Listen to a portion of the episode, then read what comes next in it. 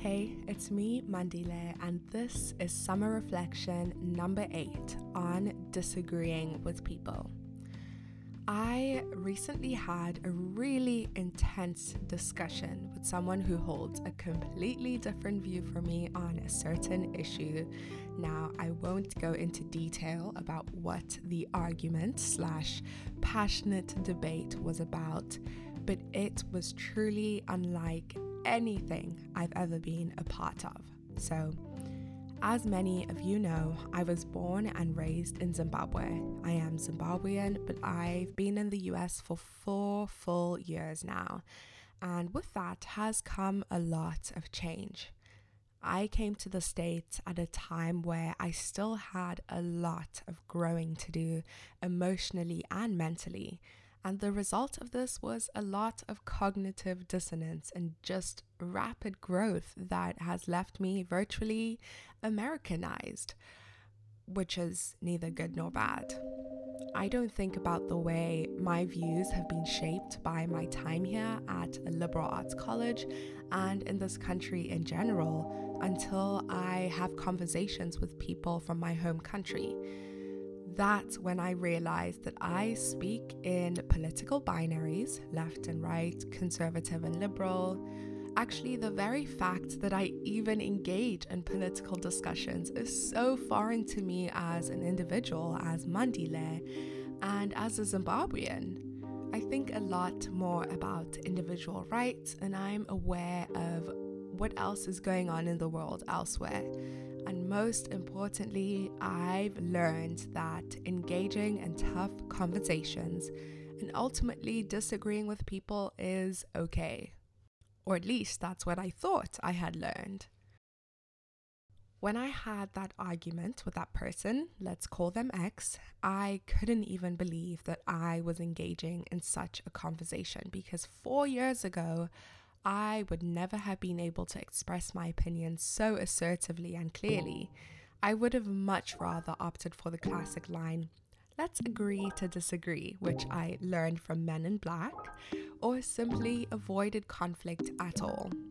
While I'm proud of myself for being able to think critically about the way the world is set up, looking back, I realized just how adamant I was about what I believed leaving mm. no room for X's opinion. During the conversation, I found myself getting frustrated and heated, making shocked faces and shaking my head while they were speaking to make sure that they knew that they were completely wrong.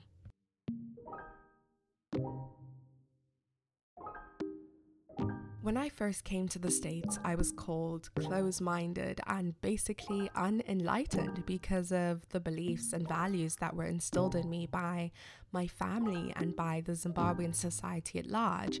But the very fact that I even came to live and learn in the States and stayed at a liberal arts college whose values and principles were completely different from mine, isn't that as open minded as it gets?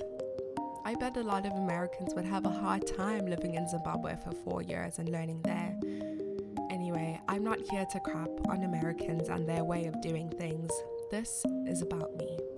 I listened to an episode by NPR's Life Kit podcast, and it was titled, You're Probably Not As Open Minded as You Think.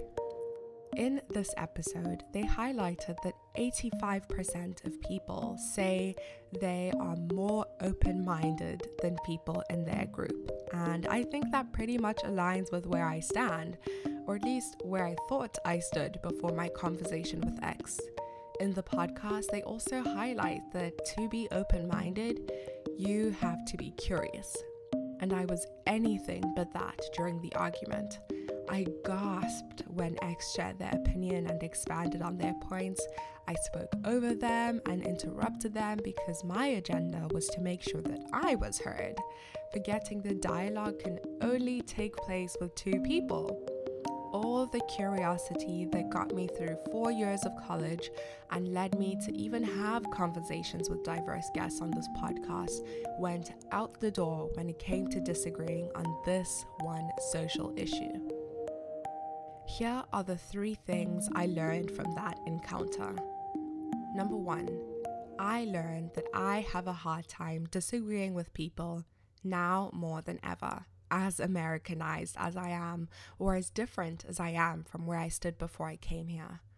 My debate with X left me feeling physically uncomfortable, and I mean that. I recall actually shuddering and feeling restless during and after the conversation. My brain could not process what had happened or the fact that X even held that position on that topic.